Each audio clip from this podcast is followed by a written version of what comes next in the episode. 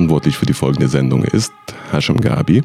Herzlich willkommen zu einer neuen Hauptvision-Folge. Heute ist Timo bei mir. Moin Timo, wie geht's dir? Grüß dich, Hashem. Schande über mein Haupt. Du wolltest schon seit Wochen und Monaten mit mir sprechen. Äh, jetzt haben wir es ja endlich geschafft. Ich freue mich mega drauf.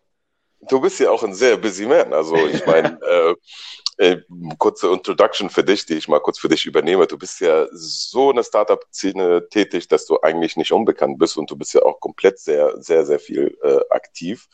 Und äh, vielleicht erzählst du mal so aus deinem Hintergrund, wo du herkommst und so weiter. Sehr, sehr gerne. Also danke für die, für die, für die warmen äh, Einführungsworte. Ähm, ja, also ich bin in Achim bei Bremen geboren. Also ich zähle mich äh, nichtsdestotrotz als äh, Bremer Junge quasi und mhm. äh, habe halt relativ früh schon gemerkt, ähm, dass ich irgendwie Bock habe, was Eigenes zu starten. Äh, habe ein äh, sehr gutes Abi gemacht. Das sage ich nicht, um anzugeben, sondern äh, um zu erklären, warum alle meine Lehrer die Hände über dem Kopf zusammengefaltet haben, als sie gehört haben, dass ich einen Pizzalieferservice gegründet habe. 2009 war das, glaube ich. Da war ich 19, 18, 19. Ich habe also ein 1-3er Abi gemacht. Jeder dachte, ja, der wird studieren und so. Und ich habe gedacht, äh, weißt du was? Pizzalieferservice wäre doch mal geil, weil ich habe einfach äh, ein, zwei Jahre als Pizzafahrer gearbeitet und habe mir gedacht, komm, das kann ich besser. Äh, ja, und dann war das die Pizzabude, die tatsächlich 2009 und 2010 zu Brems äh, Top-Lieferservice äh, gewählt wurde. Hat vermutlich den Hintergrund, äh, Hashem, dass ich damals noch nicht BWL studiert hatte und einfach die teuersten Zutaten auf die Pizza gepackt habe, aber der günstigste Lieferservice mitunter war. Und ja, sowas lernt man dann auch, ne? Ähm, Buchhaltung und Rechnungswesen und sowas und dann auch sich was aufzubauen und zehn Mitarbeiter in der Spitze zu haben und so. Das war so der Anfang. Äh, aber nach diesem ersten, äh, nach dieser ersten Erfahrung, die hart war, warum sage ich hart? Ich meine, du gehst jeden Abend mit Mehl an der Hose nach Hause. Das ist also nicht so glorious, dass du sagst, geil, Mann, ich bin Gründer und cool und zehn Mitarbeiter. Nee, du hast jeden Tag Mehl an der Hose oder äh, irgendeine Schramme am Auto oder irgendwas, weil du halt selbst immer aktiv dabei bist. Und dann dachte ich, na, das ja. geht auch vielleicht irgendwie effizienter, besser und ganz klassisch, aber auch mit Schwerpunkt, das war damals so im Kommen, ähm, mit Schwerpunkt Entre Entrepreneurship, also äh, wirklich Unternehmensgründungsmodule habe ich dann belegt und äh, den Bachelor dann fertig gemacht und war auch im Master und ich war kurz davor, meinen Master fertig zu machen, also hätte nur noch die These schreiben müssen. Und dann habe ich meinen Master auf Eis gelegt, weil ich auf die Idee kam, ein Speiseeis zu entwickeln. Und äh, das war tatsächlich ähm, mein, mein, ja, mein, ich sag mal, richtiges Startup. Wir waren eigentlich in, Norddeutschland, Ostdeutschland, also wenn man so Deutschland halbiert, die, die obere Seite quasi, waren wir eigentlich überall vertreten, äh, auch teilweise NRW. Und ja, das Besondere war, ähm, Hashem kennt das alles natürlich, äh, selbst kreiertes Bremer Eis, aber ohne Zucker, mit Agavendicksaft gesüßt, äh, keine Fake-Aromen oder irgendwas, sondern wirklich 100% geile, natürliche Zutaten. Äh, wirklich sehr, sehr, sehr, sehr cooles Eis gewesen. Äh, und wir haben gedacht, okay, das ist Gottes Geschenk an die Welt und wir werden jetzt den ganzen Eismarkt überrennen. Aber ja, natürlich sind Langnese und Unilever und Mondolis und Co. Äh, auch am Markt und es ist gar nicht mal so leicht, in diesen Lebensmitteleinzelhandel zu kommen, wenn man nicht sehr, sehr, sehr viel Kohle hat. Es gibt einen Grund, warum Ben Jerry's äh, eigene Truhen hat und an der Kasse steht. Und ja, es war eine sehr, sehr coole Achterbahnfahrt. Ähm, ich sage bewusst war, weil momentan jetzt im Jahr 2020 war so Corona-bedingt ähm, sind ein paar Deals geplatzt. Wir hätten es fast geschafft, national äh, Rewe und, und äh, Kaufland äh, äh, zu klären quasi. Aber dann war einfach die ganze, die ganze Unsicherheitsphase und ich kann auch verstehen, dass die Leute dann irgendwie keinen Bock hatten auf so einen Newcomer. Ähm, und ja, dann Schade. hat das leider nicht ganz hingehauen. Wir sind zwar immer noch in ein paar Edeka-Märkten, können aber jetzt nicht mehr nachproduzieren, bräuchten da noch ein Investment und ja, es ist also so eine Phase, wo, wo man sich jetzt entscheiden muss, äh, ja, oder einem wird die Entscheidung abgenommen, wenn man keine Kohle hat, dann gibt es nichts mehr zu entscheiden oder nicht zu entscheiden. Aber wenn kein ja. Wunder geschieht, dann ähm, ist 94 Iceman äh, vier Jahre lang ein sehr, sehr, sehr cooles Eis gewesen, äh, was glaube ich auch vielen Leuten und mir persönlich, ich habe äh, in der Spitze 70, 80 Eis äh, in der Gefriertruhe gehabt, die meine Frau weiß das, die ich auch selber wirklich tagtäglich gegessen habe. Ähm, also war, war eine coole Zeit und ja, und danach äh, das ist ja wahrscheinlich der Grund, warum du sagst, so Startup-affin. Ich kann es einfach nicht lassen. Und wir haben tatsächlich 2020 äh, in dieser Phase, was machen wir? Wir haben jetzt kein Eis mehr auf Lager und müssen produzieren und suchen einen Investor. Habe ich mir gedacht, ich kann ja nicht hier im Hub einfach rumsitzen. Und äh, dann habe ich mit einem Kumpel, auch von, von 94 Iceman quasi, äh, nochmal einen Online-Shop gegründet, äh, wo wir selbst designte, motivierende Produkte verkauft haben. Also angefangen von To-Do-Blöcken, Kalendern, äh, echt coolen äh, Postern, ähm, also alles so, was diesen diesen Startup oder auch Unternehmercharakter, diesen, diesen Hustle und äh, erfolgsorientierten Charakter unterstreicht. Und ja, das war auch ein ganz cooles Erlebnis, aber auch da wieder sehr viel Learnings. Äh, Online- und Performance-Marketing ist key. Wenn man Geld ausgibt für Facebook- und Instagram-Werbung, muss man ganz genau wissen, was man tut. Sonst ist das Geld sehr schnell weg. und auch da ja. sind wir jetzt so ein bisschen gerade pausiert. Der, der Shop ist quasi noch online, aber auch da müssen wir mal gucken, was wir machen, weil du brauchst einfach Geld, wenn du Online-Marketing machen willst. Ähm, oder du hast ein so geiles Produkt, was dann dementsprechend durch Mund-zu-Mund-Propaganda einfach immer weitergegeben wird und durch die Decke geht. Und das war tatsächlich nicht der Fall. Und deswegen frage ich mich, ob das vielleicht auch nicht das ist, äh, auf das Deutschland gewartet hat. Und äh, ja, so bin ich wieder auf der Suche. Das ist doch schön. Also nach so, nach so einem Lebenslauf, beziehungsweise nach so einer, äh, wie heißt das denn, so einem Startup-Hustle-Phase äh, mit so viel Unternehmen und so viel äh, Energie. Wann hast du eigentlich das erste Mal so das Gefühl gehabt, wegen des Gründens, so, ich werde auf keinen Fall für jemand anderes arbeiten, ich möchte selber ausgründen. Ich meine, dass es Pizza war, ist, glaube ich, verständlich. Du hast davor da gearbeitet in dem Betrieb und hast gedacht, ich kann das besser. Also das Gefühl kenne ich. Aber ich meine, wann war das erste Mal, wo es so, weiß ich nicht, gejuckt hat und du gesagt hast, nee, ich werde jetzt nicht im Unternehmen arbeiten, ich mache selber was. Äh, geile Frage, Hashem. Und ähm, ich habe so irgendwie ein paar Mal schon mit Leuten geschnackt, aber die Frage so wurde mir noch nie gestellt. Und um das zu belohnen, würde ich wirklich ganz gerne etwas äh, aus meinem privaten, also wirklich so, so ein Turning Point in meinem Leben schildern. Habe ich wahrscheinlich nicht vielen Leuten gesagt. Ähm, meine Frau ist Psychologin und die feiert sowas, wenn man so ein bisschen vulnerabel und offen ist. Deswegen Shoutout an sie. Also folgendes: Mein Vater, mein Vater war, ähm, also hat so die klassische geile Migrantenstory hingelegt, ist mit, weiß nicht, 14, 15, glaube ich, nach Deutschland gekommen, hat als E-Schweißer angefangen, wirklich so den, äh, den Hustle in der Fabrik, hat dann gesagt, das will ich nicht machen, hat in der Abendschule dann sein Abi nachgeholt, hat im Vertrieb angefangen und sich dann hochgearbeitet und war ähm, im, im, Verkauf, im Vertrieb immer. In der Spitze war der sogar bei L'Oreal, war der Vertriebsleiter Deutschland, nice. äh, unter sich 30, 40 Mitarbeiter. Und ich sage das jetzt mit äh, in, in, aller ähm, Straßensprache, äh, als, als Kanake 30 Leute unter dir zu haben in einem Deutschland der 70er oder 80er ist natürlich nochmal ein anderer Schnack als heutzutage. Mhm. Ähm, ich, ich sehe heute, wenn ich ehrlich bin, nicht mehr so die Restriktionen und das ist einfach Deutschland ist mittlerweile auch, auch wenn es jetzt nicht wie, wie vielleicht wie Amerika ist, aber trotzdem so ein Melting Pot ge geworden und du kannst eigentlich hier äh, alles erreichen und ich äh, finde das auch, auch mega geil. Nur früher war es vielleicht anders und er hat halt dementsprechend sich in diesem harten Umfeld hochgearbeitet und musste natürlich dementsprechend auch 12, 14, 15 Stunden arbeiten.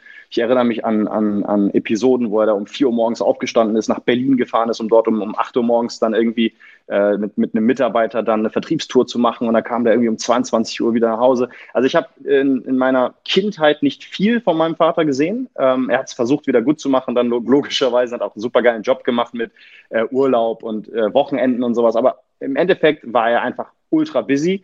Und ähm, das hat dann damit für mich, finde ich, gegipfelt, wo er dann äh, in der Tätigkeit war und da ähm, auch wieder in einer ähnlichen Branche äh, irgendwie, ich glaube, das Vertriebsteam Norddeutschland geführt hat. Und da ist irgendwie was wirtschaftlich mit dem Unternehmen gewesen. Und dann haben die sich gesagt, okay, wir streichen die, den, den Norddeutschland und Süddeutschland Vertriebsleiter und machen dann nur noch einen einzigen.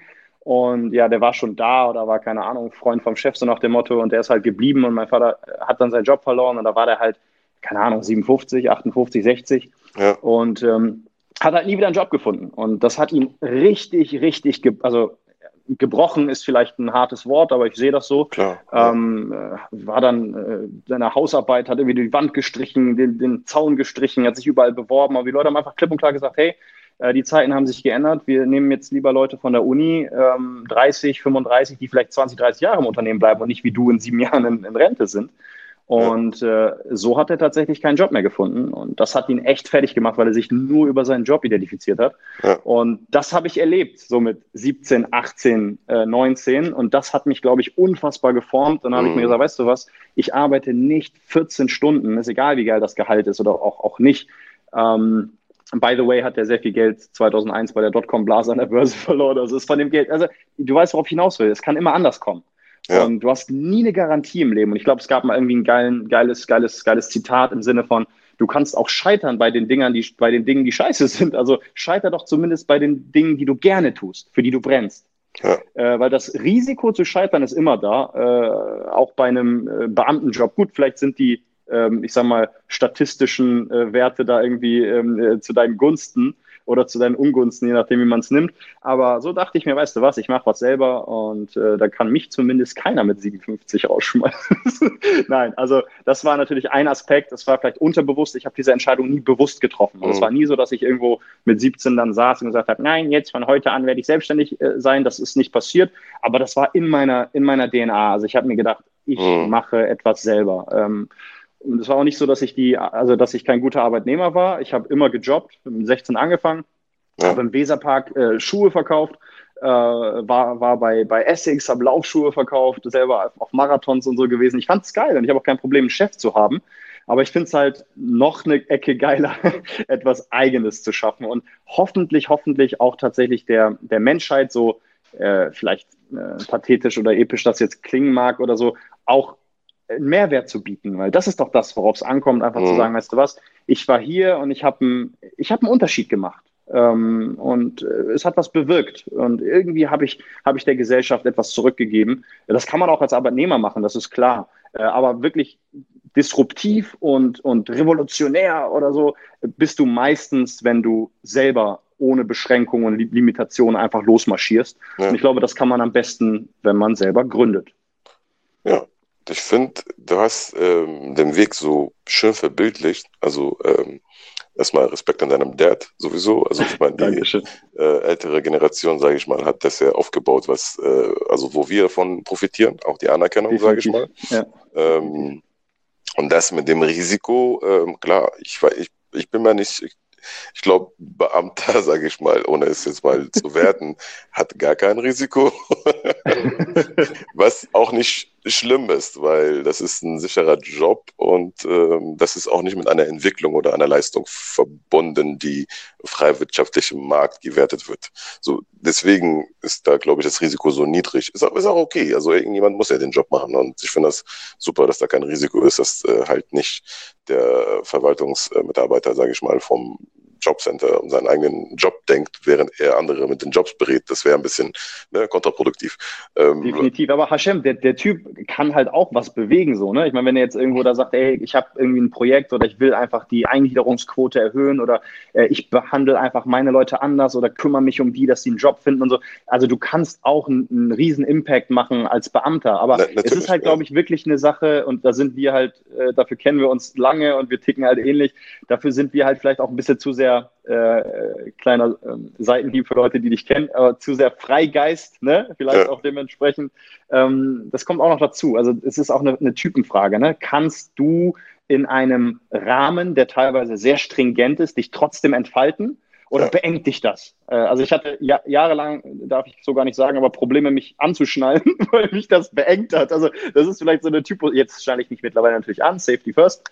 Ja. Ähm, aber ne, du weißt, worauf ich hinaus will. Beeng, bist du beengt durch, durch, durch Rahmen oder blühst du dann auf? Und ich glaube, bei dir und mir oder bei vielen Gründern ist es wirklich so, dass sie sagen, nee, ich kann mich nicht frei entfalten, wenn ich irgendwie Reportings habe, Meetings habe, ähm, gut, das hast du in einem Startup vielleicht auch, aber anders. Du kannst die Nacht durchmachen, kommst einfach tagsüber, verpennst du, ist egal. Dann kommst du nachts, gehst du morgens, äh, du kannst die Wochenenden durcharbeiten, dir Montag, Dienstag frei nehmen. Also das sind all diese Vorteile, die du hast. Und vor allen Dingen Kreativität äh, ist halt nicht an Zeiten gebunden. Ja. Äh, und die besten Einfälle hast du vielleicht unter der Dusche und dann gehst du raus mit einem Bademantel oder Handtuch und dann schreibst du, schreibst du irgendwie einen geilen One-Pager oder sowas. Also kann passieren. Und deswegen ist das einfach, glaube ich, eine Typensache. Und äh, du das hast stimmt. schon vollkommen richtig, richtig gesagt, Risikoaffinität, äh, ja, nein. Ähm, also wenn, wenn man älter wird und Familie und sowas, dann ist natürlich schon klar, Risiko ist doof. Nur ich denke mir, Alter, wie viel krasser ist das in, keine Ahnung, jetzt random, ne, äh, Indonesien oder, oder, oder, oder, in Nigeria oder in, keine Ahnung, Brasilien. Aber wir leben in Deutschland. Wir haben hier ein soziales Netz, eine Absicherung. Genau. Ja. Ähm, das ist, also wenn nicht hier, wo dann? Und ja. wenn nicht jetzt, wann dann? Weil mit 48 ist es echt schwer zu gründen, aber mit 28, so was soll passieren? Ver, ver, ver, kannst halt im schlimmsten Fall hast du zwei Jahre verloren. Who cares? Ich meine, es ist eine, irgendwo eine geile Erfahrung und die Personaler sind auch heute nicht mehr so engständig, dass sie sagen, okay, du hast drei Jahre irgendein crazy Startup äh, gemacht hier. Ähm, ja. Das ist doof, sondern die sagen vielleicht, hey, geil, du hast eine gewisse Erfahrung und bringst irgendwas mit, was andere nicht haben. Also ich finde, man kann nicht verlieren. Das stimmt, ja, das stimmt. Und Im Endeffekt ist es ja, also ich nehme das mal so auf und pack das so zur Seite und sage, das stimmt, baue drauf auf und sag, es ist ja ein Prozess. Ich würde das Alter auch gar nicht damit verbinden. Das heißt, klar, klar. Zum, es ist ja ein Prozess zu dem Punkt. Also ich sehe jetzt, ich sehe die meisten Gründer und Startups nicht sozusagen als ein, äh, also was viele, glaube ich, falsch sehen, ist tatsächlich, dass man Gründung und Startup mit Geld verbindet. Ich finde mhm. das falsch. Ich finde, das verbindet mit Freiheit, mit Unabhängigkeit, mit Glücklichsein. So, wenn man da den Weg findet, also so wie du und so wie sozusagen dem Weg auch nachgeht und sagt, funktioniert nicht, next one. Das ist eine super Eigenschaft, weil dann nimmst du nur positive Sachen mit, dann nimmst du sozusagen aus dem Fehler Erfahrungen raus und man baut was Neues auf. Und ich finde, ähm, ob das jetzt im Endeffekt zu einer, keine Ahnung, eine Führungsstelle bei einem Unternehmen führt, wo man die Freiheiten hat, oder ob man, sage ich mal, doch irgendwie wieder Pizzaladen ist, oder ob es, ja, keine Ahnung, wo es hinführt. Hauptsache, man ist da und sagt so, das hat sich gelohnt. Das, ja, das macht ja, gerade ja. mega Spaß, mein Job. Genau, und ich bin weißt glücklich du? und ich stehe morgens genau. auf und denke mir nicht so, frage ich will aber nicht, sondern du denkst dir, ey, geil, cool, ein neuer weiterer Montag oder Dienstag genau, oder was. Genau, genau. Das ist, glaube ich, Erfolg, ja, hast du recht. Genau. Was ich aber mich auch bei dir frage, tatsächlich, ähm, jetzt die ganzen Startups, die du jetzt hattest und die ganzen Gründungen, die sind ja schon ein Thema Cluster von irgendwie Food oder äh, Vertrieb in der Hinsicht. Hat das einen Sinn dahinter oder bist du sagst du, das ist einfach die Ideen, die mir spontan eingefallen sind? Das ist eine gute, eine gute Frage. Also eigentlich, wenn ich ganz ehrlich bin, ähm, ist Food nicht leicht. Ähm, aber ich glaube persönlich, also ich, ohne jetzt zu sehr religiös, spirituell zu werden, aber kann ja jeder so bezeichnen, wie er will. Ich persönlich glaube an eine Form des Schicksals. Ähm, ich bin da reingerutscht. Ich bin da übelst reingerutscht. Also ich war Pizzafahrer, deswegen war Pizzaladen naheliegend. Okay. Ähm, und ich habe auch jemanden kennengelernt, der gesagt hat, ich bin der beste Pizzabäcker Brems, ich mache die besten Pizzen. Ähm, du machst das operative Geschäft, quasi alles andere und ich backe halt äh, geile Pizzen. Deswegen hat sich das ergeben. Und bei 94 Iceman war das ähm, eher der Tatsache geschuldet, dass ich damals anfing zu pumpen. Und da waren halt Kohlenhydrate ein Riesenthema. Und äh, ich habe einfach äh, wirklich selber Eis gegessen und gemerkt, Alter Mann, da ist so viel Fett und so viel Carbs drin und hat einfach ultra viel Kalorien. Ähm, da gibt es doch bestimmt eine Möglichkeit, das besser zu machen. Und äh, da hatte ich einen Kollegen an der Uni, der hat mir erzählt, dass in England äh, es wohl irgendwie so ein Ultraszene-Startup-Eis äh, gibt, mega klein so, aber die haben halt damit angefangen, irgendwie Proteineiscreme zu machen.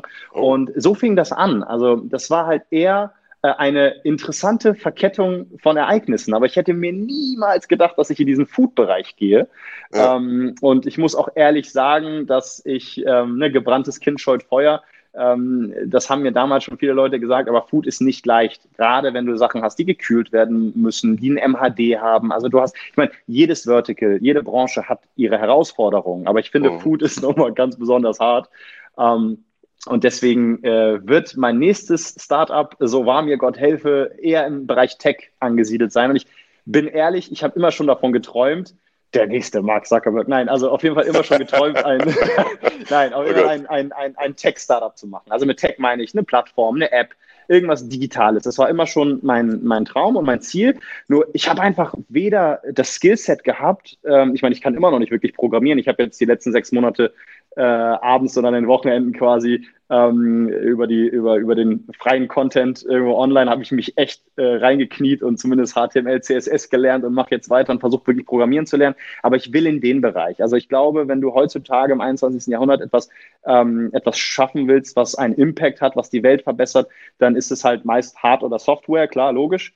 Ähm, ja. Irgendein geiles medizinisches Gerät oder ein Biotech-Ding verändert die Welt genauso wie vielleicht irgendeine, irgendeine Software, irgendwas, was, äh, was, was, was vielleicht ähm, ein Problem löst, Hunger beendet, whatever. Es gibt so viele Möglichkeiten, aber das kann tatsächlich auch eine, eine Idee sein, kann mhm. Software sein, kann, kann eine Dienstleistung sein. Und deswegen fühle ich mich mittlerweile äh, zu Hause oder auch sehr stark angezogen von, von dem Bereich. Aber ich habe mich einfach nicht getraut. Also mit 19, auch mit 25, dachte ich mir, nein, ich will ein Produkt haben, das will ich kaufen oder beziehungsweise herstellen, produzieren, lagern und weiterverkaufen. Das ja. war ähm, der erste Schritt. Äh, ich hatte auch keine Idee, muss ich dazu sagen, im Bereich Tech. Und zweitens habe ich mich nicht rangetraut. Aber das war so für mich der logische Zwischenschritt. Klar, ich hätte auch zum Eismogul äh, äh, Deutschlands oder der Welt aufsteigen können, hätte ich wahrscheinlich die nächsten 20 Jahre. Das ist halt auch Schicksal. Man muss halt damit rechnen, dass wenn das Startup funktioniert, dass man da eine Dekade mindestens seines Lebens reinsteckt. Und die, das ist weg. Also du hast diesen Lock-in-Effekt. Wenn du einen Pfad einmal beschreitest, klar, du kannst jederzeit aufhören. Aber wenn es läuft, dann gehst du halt weiter. Und dann sind ganz schnell zehn Jahre deines Lebens in Anführungszeichen weg. Das ist jetzt soll nicht nach, also es ist ja nichts Schlimmes, ist ja kein Nachteil.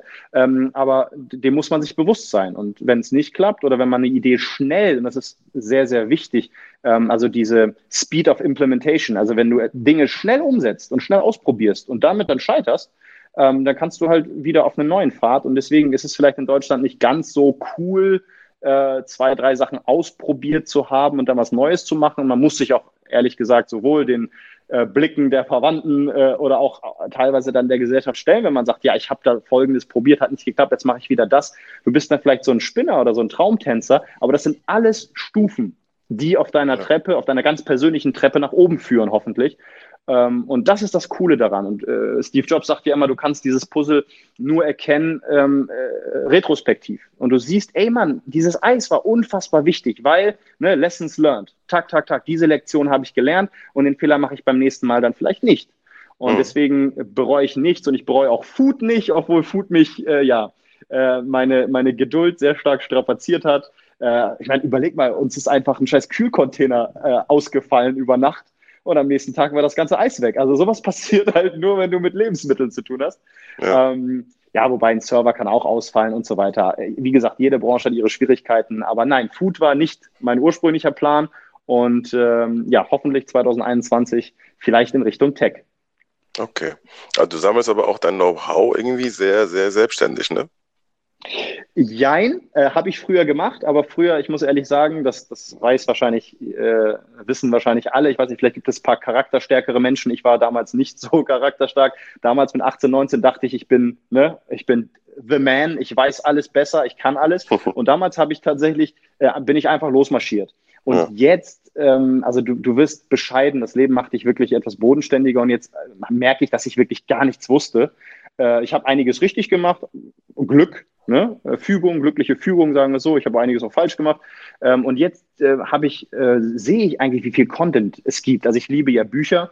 Ähm, und jedes Buch, was du nicht liest, äh, ist einfach ein Verlust, weil, weil, es dir hätte helfen können. Ähm, also ich meine jetzt nicht einfach random alle Bücher zu lesen. Klar, das ist auch cool, aber jetzt auf dem Weg. Also jedes, jeder, keine Ahnung, ähm, jedes Marketingbuch zeigt mir, was ich hätte besser machen können äh, im Bereich Marketing zum Beispiel, genauso im, im, Bereich Sales und so weiter und so weiter. Aber jetzt bin ich gerade ähm, so auf dem Trip. Hm, die Stanford University ähm, ist ja so Gründer-Hotspot schlechthin. Und da gibt es einen ähm, Accelerator, die heißen Y Combinator in oh. Amerika. Und die haben so viele erfolgreiche Startups auf den Weg gebracht. Also Dropbox zum Beispiel äh, ist durch die entstanden mitunter. Äh, ähm, Airbnb zum Beispiel genauso. Also die haben zig Reddit und GitHub und wie die Startups alle heißen. Und die haben so viel Free Content. Du kannst dir Videos reinziehen über, über alles. Ne? Also wie äh, baue ich meinen Prototypen? Wie rede ich mit Kunden? Ähm, also alles. Die haben eine, eine 20 äh, Videoserie How to Start a Startup. Und ich denke mir, Alter, warum habe ich nie How to Start a Startup gegoogelt, als ich ein Startup gegründet habe. Also das sind so die Dinge. Also deswegen äh, mittlerweile ähm, nutze ich Wissen, was verfügbar ist und oftmals frei äh, verfügbar ist, weil diese Leute wollen die Welt verbessern. Das nehme ich denen auch ab und deswegen ist der Content umsonst. Und das ist bei ganz vielen Menschen so. Oder ein Buch, ein Taschenbuch kostet neun Euro. Ich kaufe meine Bücher oftmals gebraucht. Äh, da bezahle ich drei, vier Euro. Und da drin ist Wissen, was dein Leben verändern könnte. Das ist so pff, mind-blowing. Also deswegen, ja, früher habe ich mir das alles selbst irgendwie ähm, gemacht und Learning by Doing, das ist immer noch wichtig, weil ähm, ich glaube, im Türkischen sagt man, eine, eine Begebenheit ist besser als tausend kluge Ratschläge. Ähm, mhm. und wir wissen ja, wie das ist. Äh, Eltern sagen immer sehr viel und Freunde und keine Ahnung, jeder gibt dir Ratschläge. Ähm, aber im Endeffekt, wenn du etwas durchmachst und sagst, ah, ja, stimmt, die, hat, die hatten recht, ähm, dann ist das manchmal notwendig. Äh, deswegen, ja. Äh, ich würde sagen, Hashem beides. Also sowohl Wissen durch, durch selber machen und auch durch äh, fremdes Wissen. Nice. Timo, ich bin auf jeden Fall sehr gespannt auf das, was noch auf uns zukommt von dir. Ich danke dir sehr für die Podcast-Aufnahme und hoffentlich sehen wir uns bald im Hub in äh, lebendiger Form, gesund und mit viel mehr Wissen. Sehr, sehr gerne. Hashem, danke dir vielmals. Ich hoffe, du wertest das nicht als Respektlosigkeit, ich weiß, dass du auch sehr, sehr viel äh, zu sagen hast und ich profitiere auch immer wieder von Gesprächen mit dir und jetzt war das tatsächlich so, dass ich etwas mehr gesprochen habe, aber ich glaube, Nein, deinem... Quatsch, okay, Quatsch. Super. Ich freue ich freu mich mega, ich freue mich mega, das Gegenteil. Nein. Dankeschön, Hashem. Dankeschön. Nein, nein. Wir sehen uns bald im Hub hoffentlich und bleibt gesund und bis bald. Ciao, ciao. Sehr, sehr gerne. Dann frohe Weihnachtszeit äh, an alle und bleibt gesund, Leute. Und danke nochmal für alles. Ne? Verantwortlich für die Sendung war Hashem Gabi.